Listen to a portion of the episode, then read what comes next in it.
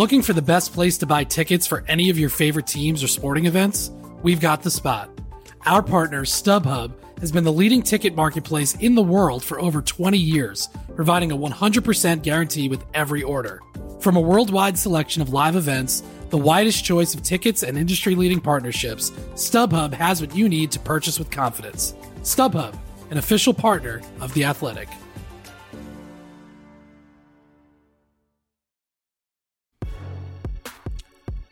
Hello and welcome to another edition of the Standing Room Only podcast. Yes, I'm your host, Ben Standig.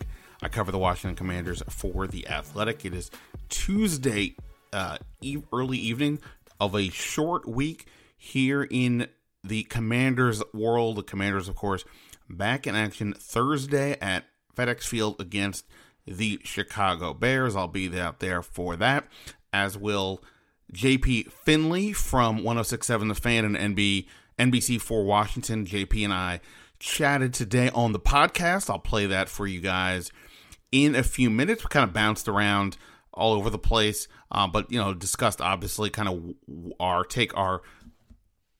final impressions from the Philadelphia loss that we carry forward with us, good or bad. What kind of where things are, obviously, overall with this team, and we got into some other random topics. We brought the point spread game back to action. We got some Maryland versus Virginia talk going on, so we'll get to all that in a few minutes. In addition, we taped this before Ron Rivera's press conference today, and JP and I discussed Quan Martin. And obviously, he's not the rookie defensive back that we've all been talking about for the last couple of days.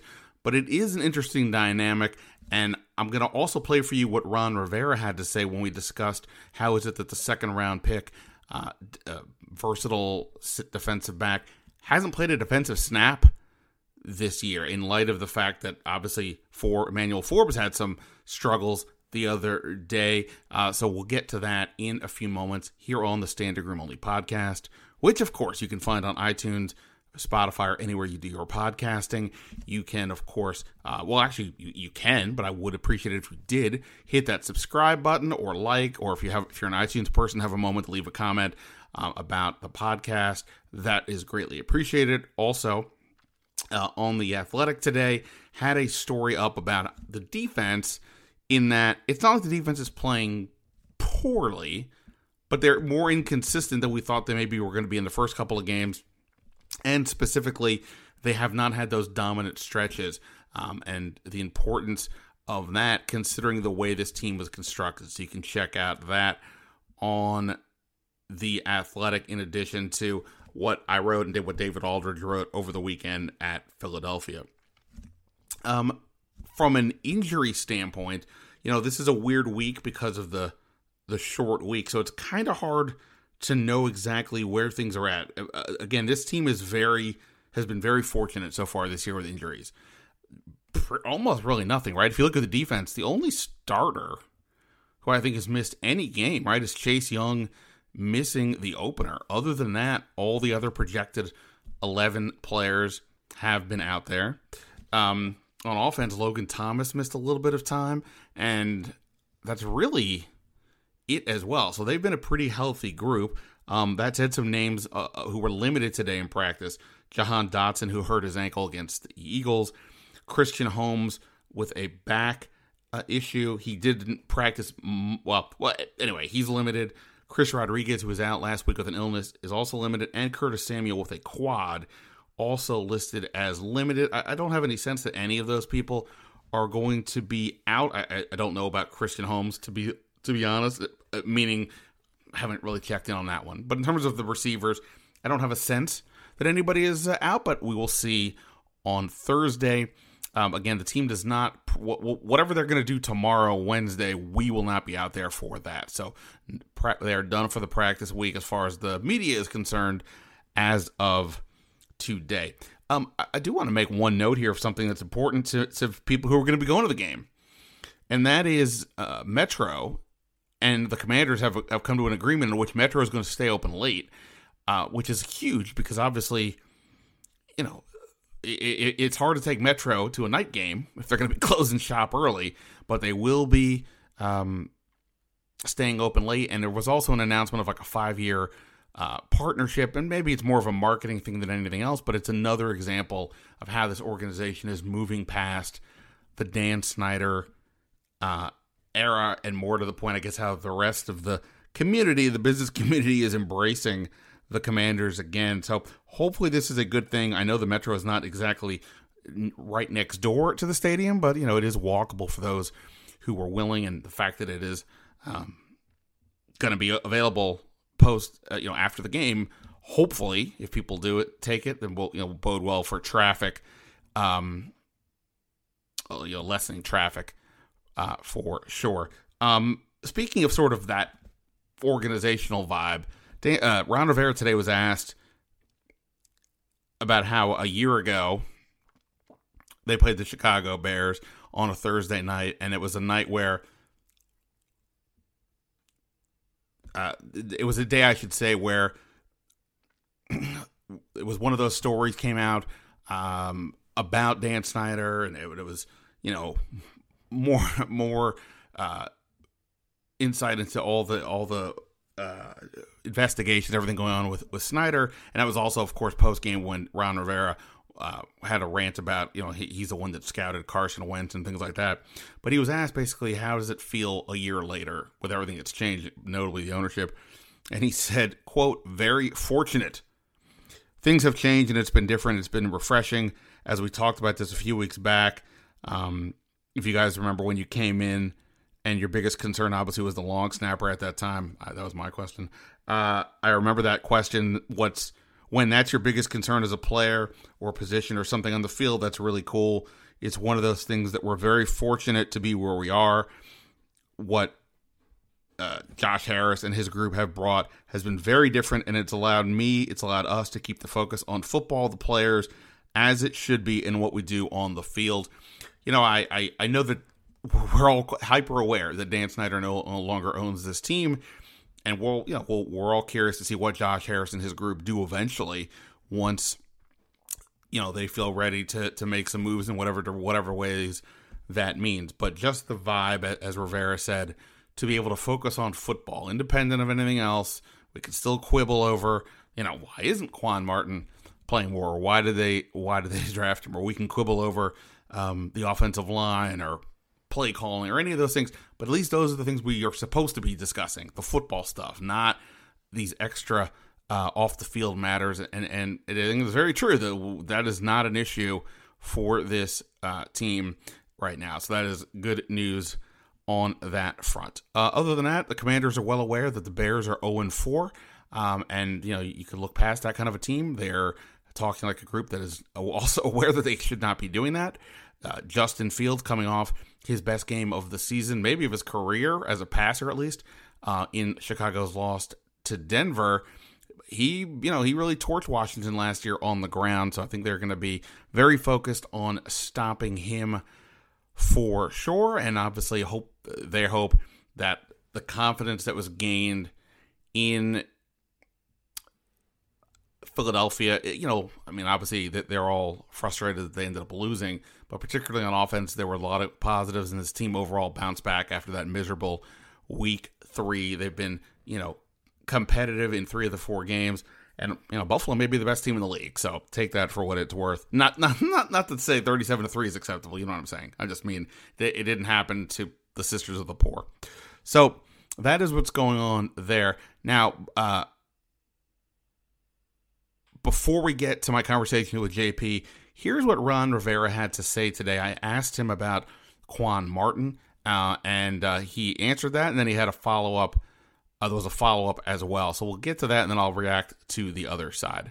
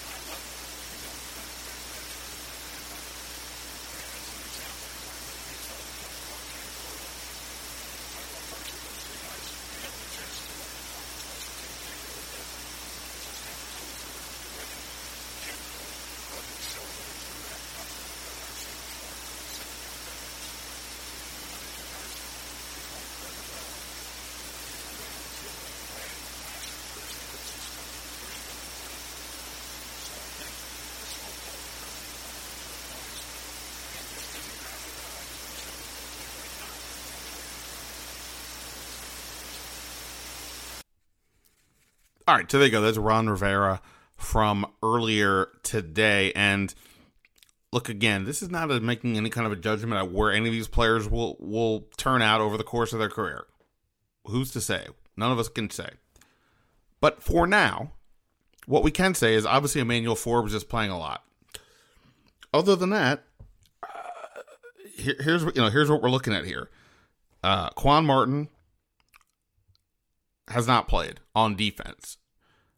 KJ Henry has not played. Ricky Stromberg filled in a couple snaps when Sam Cosmi was out. He's played 4 snaps. Chris Rodriguez, we've seen him briefly. He's played 6 snaps. And Andre Jones, the 7th round pick, has played 4 snaps. So what is that? 14 snaps, I think, plus Forbes.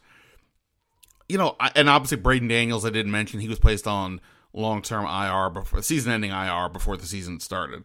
So, you know, it's just notable, and this is why I harp on so much about process. It's not always, to me, the result. It's what's the process to get you to your ultimate choice. And, you know, you never know. You can make all the right calls, and the player doesn't work out for some reason. That happens. But what's the process? And here, when you drafted 2 defensive backs in the first 2 rounds, when you already had Kendall Fuller, Benjamin St-Juste, plus Cam Curl, Derek Forrest, Percy Butler, okay, I mean, that's fine to draft those guys, but what's the plan? When Rivera says that there's too many guys ahead of Martin, on the surface, that just can't really be an acceptable answer. I think the reality is Quan Martin's gotten off to a slow start. He has had, you know, a couple of injuries here. He's healthy to go for this week, to be clear. He has played some special teams, has had some ups and downs there as well. But, you know, if all was working out, tell me still what is happening here. Either if he's playing, then presumably that means Percy Butler isn't. And I'm not saying Percy Butler needs to be starting, but you drafted Percy Butler in the 4th round last year. And, you know, when you have Emmanuel Forbes who's struggling in that game, well, one option would be putting Benjamin St-Juste outside, putting Quan Martin at the slot corner, but now Emmanuel Forbes isn't playing. And I know some of you might be saying, well, maybe he shouldn't have been playing as much last game. And I get that, but, you know, he's a first-round pick. He's done some good things so far. Obviously, that wasn't his best performance the other day, but he's been pretty good. All right, look, he's had some good moments, we'll say. Even in that game, he did. And, you know, there's always injuries and, you know, they've been healthy so far, but it's just like, what's the plan? If everything works out, how do you get all these people playing? And, you know, that's the same thing with Ricky Stromberg. You know, the 2 defensive ends, that's a different deal just because they obviously had a lot of depth at that spot. And honestly, the 5th, 6th, 7th round, whatever you want to do, go ahead. I mean, you know, hopefully you draft the guy who can make the team, but beyond that, there's no expectations, at least for me, about those guys playing. But rounds 1, 2, and 3, and maybe 4, yeah, I think there's got to be some kind of expectation that they're going to play. And, you know, like I said, I think ultimately right now Quan Martin's just had a slow start, and this was Rivera's way of sort of getting around that without saying that, but to suggest that a 2nd-round pick isn't automatically going to play. I don't know that anybody really believes that. I think if you ask any team and they say, hey, 2nd-round pick, unless that player is a quarterback coming in behind a veteran, or, you know, maybe it's a tackle behind the 36-year-old tackle who's going to be retiring after the year or something. There's not many scenarios where that guy isn't playing, especially at a group where you're playing 5 or 6 guys every snap. In any event, we'll see what happens with Quan Martin. Hopefully he gets out on the field at some point. I think there's some good things there for sure. Versatile player. We've seen they like those kinds of guys. But right now, other than Emmanuel Forbes, they're just not getting anything out of their draft picks, in part because they're just not playing. And it's hard to see how that's changing anytime soon, especially if Rivera is saying that they've got too many guys ahead of Quan Martin right now, and that's why he's being kept out. All right. All that said, let's get to J.P. Finlay and I discussed this as well. I probably just repeated a few things I said to him, but, you know, we're going to accept that. So let's get to that. J.P. Finlay, again, 106.7 The Fan, NBC4 here in D.C. at J.P. Finlay, NBCS on Twitter. I'm, of course, at Ben Standig. So here we go. talking Commanders here on the Standard Room Only podcast. All right. It's an all-BCC podcast. Always got to like those. J.P. Finlay. Let's go Barons. Let's go Barons. J.P. Finlay, 106.7 The Fan, NBC Sports 4. I can't even... You literally are like... I know all the things you do, but I literally need the list. Do you... I mean, do you... How do you... Like, typically, how do you introduce yourself? Are you 106.7 The Fan, or it just depends on where you are?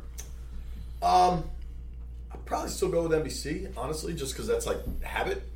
I don't know. Well, plus, like, I mean, let's be real. TV is a bigger deal than radio. No disrespect to our fine folk, your fine colleagues, and some of mine as well, I guess. But, you know, TV is a bigger deal. It's just, I typically, I've gotten in the habit, especially when we were, I learned this trick from Mitch Tischler way back when it was, like, CSN and Comcast Sportsnet, Mid-Atlantic. Like, when you would introduce yourself with that, people are like, what the hell is that? Right. And so I learned Mitch long ago, like we'd be at the combine or something. He'd just be like, yeah, NBC Sports.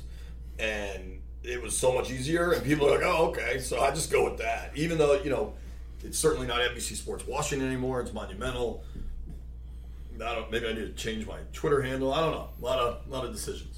What is your sort of Twitter handle? NBCSW? No, it's just NBCS.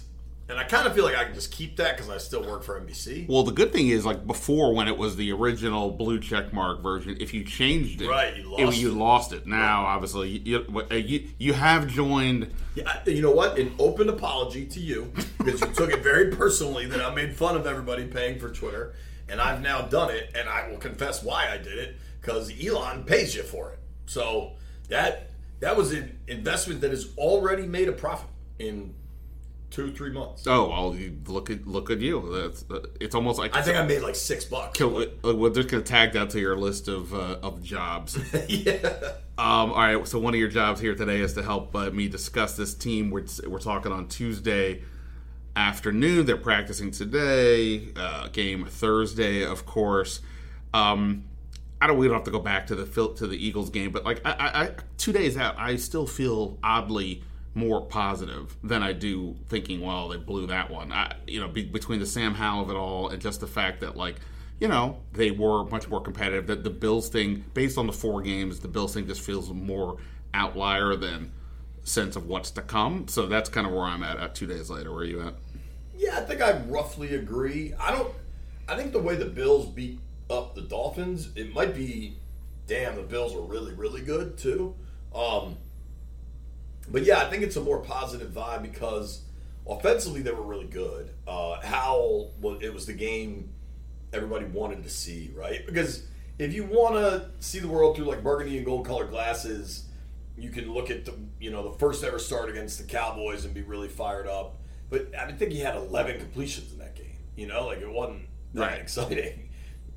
So the world understands Standig somehow has, like, the leaning down on a piece of water bottle. Right, I have an Aquafina water bottle, and it can't stand up straight. Like, just by itself, I don't know what is happening here. So I think there's a lot of excitement about Howell, because that was a game. What really stood out to me, and I asked him about this, was he finally used his legs.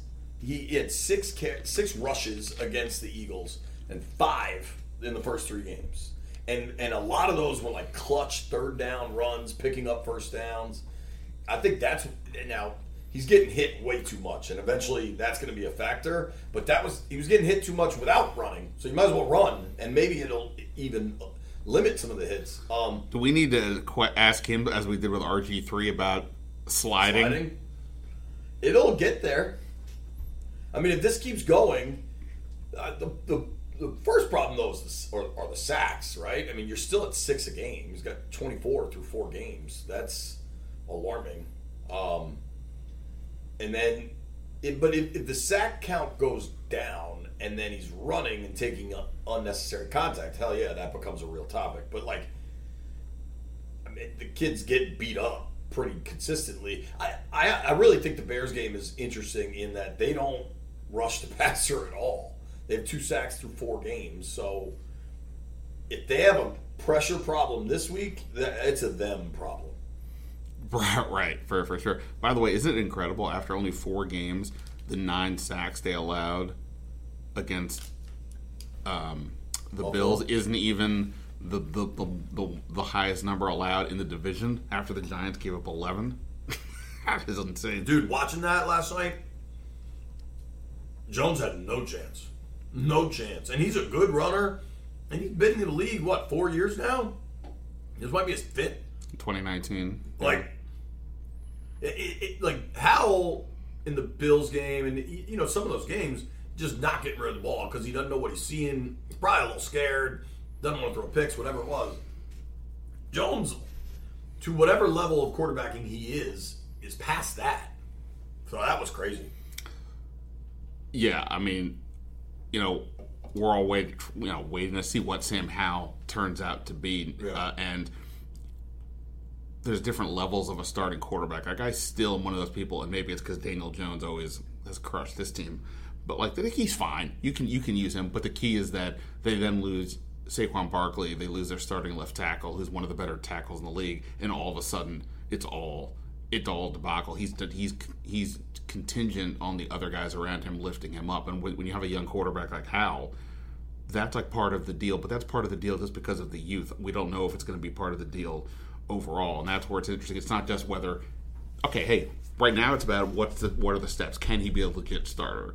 But then the question is, what does that mean?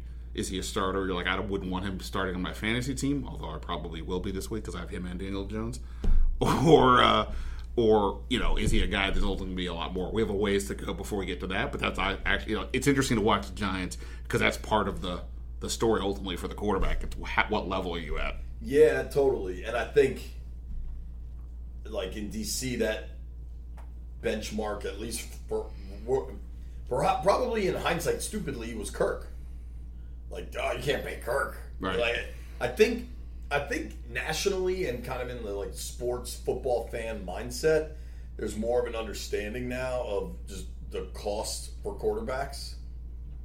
And a guy like Daniel Jones, Kirk, I mean, you know, there's guys out there that you're like, damn, that dude makes $42 million or whatever. And it's like, yeah, that's what it costs to pay for a quarterback. So, dude, we got what? At least a year, if not more. At least, what do they have? Well, he's got 13 games left and then 17 next year. At least 30 games before that's even a possibility of a conversation. Yeah. No, 100%. Me even mentioning that is way premature, but it was just to the point of watching the Giants who just paid their guy. And now they that contract, that's one of the big, like, the agents want X number reported and then the real number looks a lot different. But, you know, he still is on the books next year for 43 or whatever it is. Yeah, for sure. You know, and it's also interesting with the Bears because I always point to, like I wrote the other day that after the Bills game, that I almost don't care what else happens the rest of this year. They just need to play Sam Howell because either you got to get out of the middle. They've been in that 7 to 8 win range for the last 7 years. Either he's really good and you got a guy, or it doesn't work out at all and you have a top 10 pick. And the Bears, you know, they were the team that traded up for Justin Fields. But at 7-9 that year, Washington wins the division. They shouldn't with that record. And if they don't, they're picking 10th or 11th. Right. Decent chance, I would bet, they take Justin Fields, or at least, you know, strongly consider it. Now, who knows what he would be doing. I have not been that impressed so far, but I always look at him as the sort of the alternate timeline, these sliding doors. Yeah. If the 7-9 record had been a normal situation, they're the team with him, and we'll see what he does. And I know Sam Howell's asked today if he compares himself to anybody like Fields. He's like, no, I don't bother with that. But the rest of us, to some degree, that'll be part of the conversation, I think, on Thursday. Yeah, my sliding door is always, I guess, the year before. With Chase. With Haskins. Oh, Haskins. If Dan doesn't force the Haskins pick, and then they bottom out, and then the next year you're picking second overall, how different is everything? Because you're talking to or Herbert, you know? How different is everything? 100%. And there's so many, oh my God, Dan messed this up moments just from football. The other stuff is even worse. But that is the most recent and the most egregious, I think. But, you know, the other thing you talked about, they don't want to be in the middle anymore. You know who it appears ain't a middle guy? Josh Harris. It's like, look at what he did with the Sixers. I'm not pretending to know, but it's my understanding he went through a similar tear it down, build it back up thing with the Devils. I don't think they're going to be a middler here. Well, and I talked about this last week, but yeah, we've all been discussing that for the coaching staff or the front office or everybody, Ron Inc., to keep their jobs, winning is probably the best hope they can do. And even that may not be enough, whatever that define that is. But now that we're here, I wonder if part of the thought would be it's not so much winning, it's being in line with the Josh Harris mindset, which is to my point of staying with Sam Howell. Because if you go to Brissett, sure, there's going to be a higher floor. Oh, yeah. You may have a better chance to win up on a regular, but you're based on history, you know, for all we know, Jacoby could be the next Geno Smith. But realistically, it's back where they've been in the Heineke, Fitzpatrick, you know, all that stuff, and that gets you back in the middle. And that's what I wonder if anybody thinks about that over there. I don't think there's a win total, a realistic win total that keeps everybody around. I don't think they're getting to 12, right? They're not going to be proven to be good enough that you've got to bring this crew back. I think the avenue to everybody coming back is, yo, we've got something in Sam, let us keep building. And even if that means 9 wins, that, you know, I think 9 and 8 with Jacoby Brissett gets everybody can. Exactly, and that's why I think, and I was saying that I purposely wrote it before or right after the Bills game, in case, you know, how he can't have 4 interception, 9 sack again. Right. But like, you know, if it just he looked, you know, like a young quarterback, right, would it have instead? Obviously, they had a pretty good game. All right, here's a different topic. We've talked a lot about Emmanuel Forbes. Obviously, I'm sure you guys have done a ton about his struggles in the game the other day, and I wrote about it a little bit today along with the defense. I was thinking about this, though, like, okay, he's getting absolutely beat by the Eagles and A.J. Brown in particular, and okay, it's going to happen to anybody and or whatever. I mean, it was pretty bad, but okay, he's a young guy. But I kept thinking, like, well, what else could they do? Like, what's the substitution? If this was basketball, it would be easy to say, hey, we got to change this up. We got to, you know, do whatever. The problem is that despite going back to the summer and, like, all the depth they had in the secondary, it's almost like they don't have any anymore. But when you consider that, like, Danny Johnson's a guy who, whenever they use him, he's fine, but they don't ever want to use him until they have to. Hasn't played a defensive snap this year. They specifically draft, like, I think you would have liked to have moved St-Juste outside to deal with A.J. Brown just based on size, but that means somebody has to play in the slot. They drafted a guy in the second round, right, Quan Martin. He's played 0 defensive snaps this year. When did the concussion come? He missed 1 game. So he got concussed in the Broncos game? I think that's right. I lost track. But yeah, but what? Yeah, it's one thing to say it hasn't started or whatever. No snaps. And that's crazy. And that is like, you know, with Percy Butler and Forbes in general, he's still had some good moments over the 4 games, of course. I'm saying, like, I was like thinking, like, what else could they do? And like, they're kind of hamstrung. It's especially interesting with the Quan Martin stuff. Like, they just keep getting nothing out of second rounders. But and it's premature to say there, but I thought because you and I were watching and they didn't connect on any of that deep stuff till the third quarter, but there was plenty of it there early, like from our vantage point at in the press box. I thought you could have just tried to switch things up. Like, Forbes getting beat, he's a skinny little guy. Like, put him on Devontae Smith and move St-Juste or Fuller over or rotate your safeties. Like, I get they were trying to sell out against the run, which I understand because DeAndre Swift had been killing people, and the Eagles' run game is just, it's like, you know how a boa constrictor doesn't bite you to kill you, it like suffocates you to kill you. Right. That's like the Eagles' run game. It just grinds you all the way down, and next thing you know, they've possessed the ball and scored enough, and you just are cooked. I think they wanted to prevent that from happening, so I'm not mad at that strategically, but I think at some point there needed, and Ron said, hey, he's a rookie, we got to let him learn. That was a learning opportunity. Cool, but you're also trying to win the game. And they're beating you that way. Yeah. Something was off. But, like I said, it just reminded me that, like, because there was a point this year, and I think anybody who's ever been to spring training, I don't mean as a reporter, but just, you know, spring training, because you can't really come up. Oh, you can come by the practice is what I'm saying. There's so much optimism. And you can get caught up in the optimism. And I think, I remember like towards the end of training camp, boy, they're going to have to make some tough cuts. And then they made their cuts. I was like, wait a minute. Nobody gets picked up. That's every year, dude. That's Ashburn syndrome. Yeah, I heard somebody coin that term. But, dude, so last night, though, a dear friend of mine, my neighbor lives around the corner, huge Giant fan, right? And I walked over to his house to watch, like, the second half until that pick six, and I just went to bed. But we were kind of joking, like, how much excitement was there out in New York about the kid from Tennessee, Darren Waller, and, like, all these weapons, and they're terrible. So I do think there's some of that every preseason, every sport, every team. Sure. You know, like... Well, and it goes to show, like, the Giants. Like, I thought they would make... I had them making the playoffs. And then the first game they lose, 41-0? Oh, 40-0. And it has not... They have not... Well, was it you that tweeted out? They've been leading this year for 19 seconds? Yeah. How's that possible, by the way? 19 seconds. Like, what did they run? The other team run the kickback? No, they beat the Cardinals. Oh. So they must have gotten the lead with 19 seconds remaining. Got it. All right. I told JP we're going to do this, and I haven't done this for a couple episodes, so we're going to do this now as a way to... You're going to throw wacky stuff at me? Yeah, a little bit of football and a little bit of wacky. It's the point spread game that doesn't have a name yet. Two things somewhat random. Just the point spread game. You know, as you have probably known, having known me a little bit, I can tend to make things more complicated than they need to be. So that seems like a reasonable call. All right, so I mentioned the quarterbacks. So give me the point spread. You can make it for this game, or you can just make it in general. What's the line between Sam Howell and Justin Fields? Whew.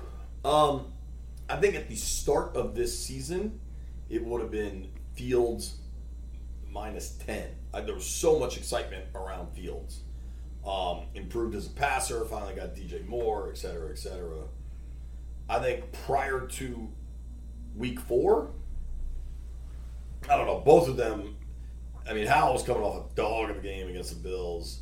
Fields had gotten nothing going all year. I know because I had him in fantasy. So Fields finally was able to throw the ball with some success against Denver. Howell's coming off his best game as a pro.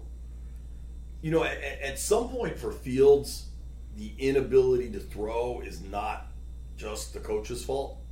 Like, at some point, it's his fault. Yeah. And I listened to Part of My Take, the Barstool podcast, and one of those guys, Big Cat, is a huge Bears fan, and they had Booger McFarland, who I really like as an analyst, on.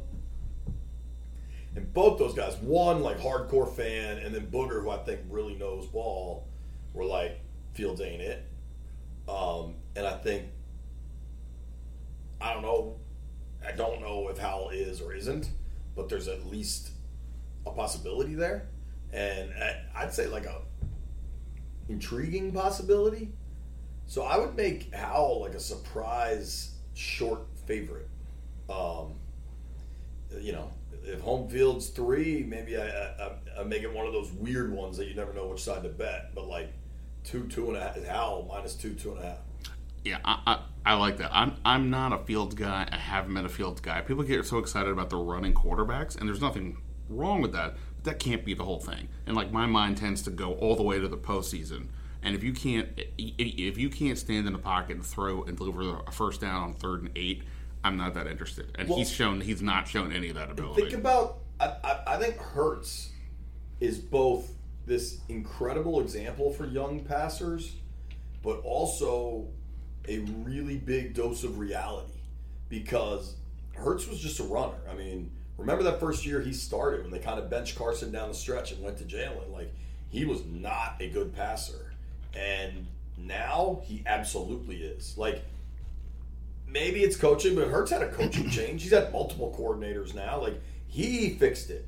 He made that work. If you were told about Josh Allen, dude. Josh Allen was super inaccurate and fixed it and made it work. And they have at least had coordinator changes up there. Like for Fields, we're talking the 2019 draft? 2020? 19? 21. Sorry, okay. But it's his 3rd NFL season? Last year was Hurts' 3rd season, wasn't it? And he was almost the MVP. I think that's right. And if you had told me the quarterback that Nick Saban benched for Tua would be this guy, I'd be like, no chance. Right. I mean, Hurts looked like pretty good. I remember in the national title game, my lock of the century was under Jalen Hurts completions, and I went heavy for me in that on that. And I remember telling other guys I was watching the game with. Now, sure enough, he gets pulled, so it hits by a mile. But like, he couldn't throw. He could not throw. And now he's that throw he had to Dallas Goedert on Sunday. Like he's a great pocket passer. Yeah, no, he's his growth. I mean, look, he was a second-round pick. In the NFL, that to me might as well be a 12th-round pick if you're a quarterback. I guess you're in Washington. Right. All right, here's one. Now, you have, as the host of a radio show and of the on television, you know, you have to appeal to a wide audience. You cannot show bias towards anything local, but I'm going to make you. Point spread, Maryland versus Virginia. Oh, by the way, colleges or the state? The state. I'm gonna. By the way, I'll say Howell -1 before just to be okay. Make sure. So we're in the same part of town. So Maryland, the state versus Virginia, the state. And if you want to just keep it to northern versus, you know, the Beltway. If you want to keep it to the Beltway area rather than including Richmond, that's fine. So this is weird because I live in Maryland. Ben and I live like a mile from each other. I'm fairly down on the state of Maryland, dude. Oh. I'm totally honest with you. Where we live in Montgomery County, they just continuously raise taxes. And not to get political here, there were a lot of decisions throughout the pandemic that other jurisdictions weren't making that I thought were overkill. The fact that I can't buy beer at the grocery store drives me absolutely nuts. It is odd. In 2023. Yeah, let alone, I'm not even asking for a gas station, but we can gamble legally, and they're selling pot everywhere you turn. I can't buy beer at the grocery store. Speed cameras, red light cameras. I also, now some of this is maybe skewed by B. Mitch constantly shouting it at me, but I think Virginia, from like a job create. Here's one. Think about the Intercounty Connector, right? I started hearing about that getting built when we were children. And it finally got built, I think I was like 35. Or that Purple Line train. How's that going? Well, stuff happens in Virginia. The Intercounty Connector thing, now, it's not just where it's located, it's not for us. This would be extremely unpopular considering I bet a lot of your listeners are Maryland folk. No, I mean, it's the same as you. I don't know where they all live. The Intercounty Connector, it's in part because we're not up there. It's higher up in the county. I never hear anybody tell me to go. It's awesome now, yeah, but it took 35 years to build. Right. Virginia just builds stuff, dude. And also the purple one, it's going to wreck up, is it going to wreck Columbia Country Club, which I imagine means something to you, or is that not, or have they moved past that? No, so Columbia already built out. Like, they're built for it.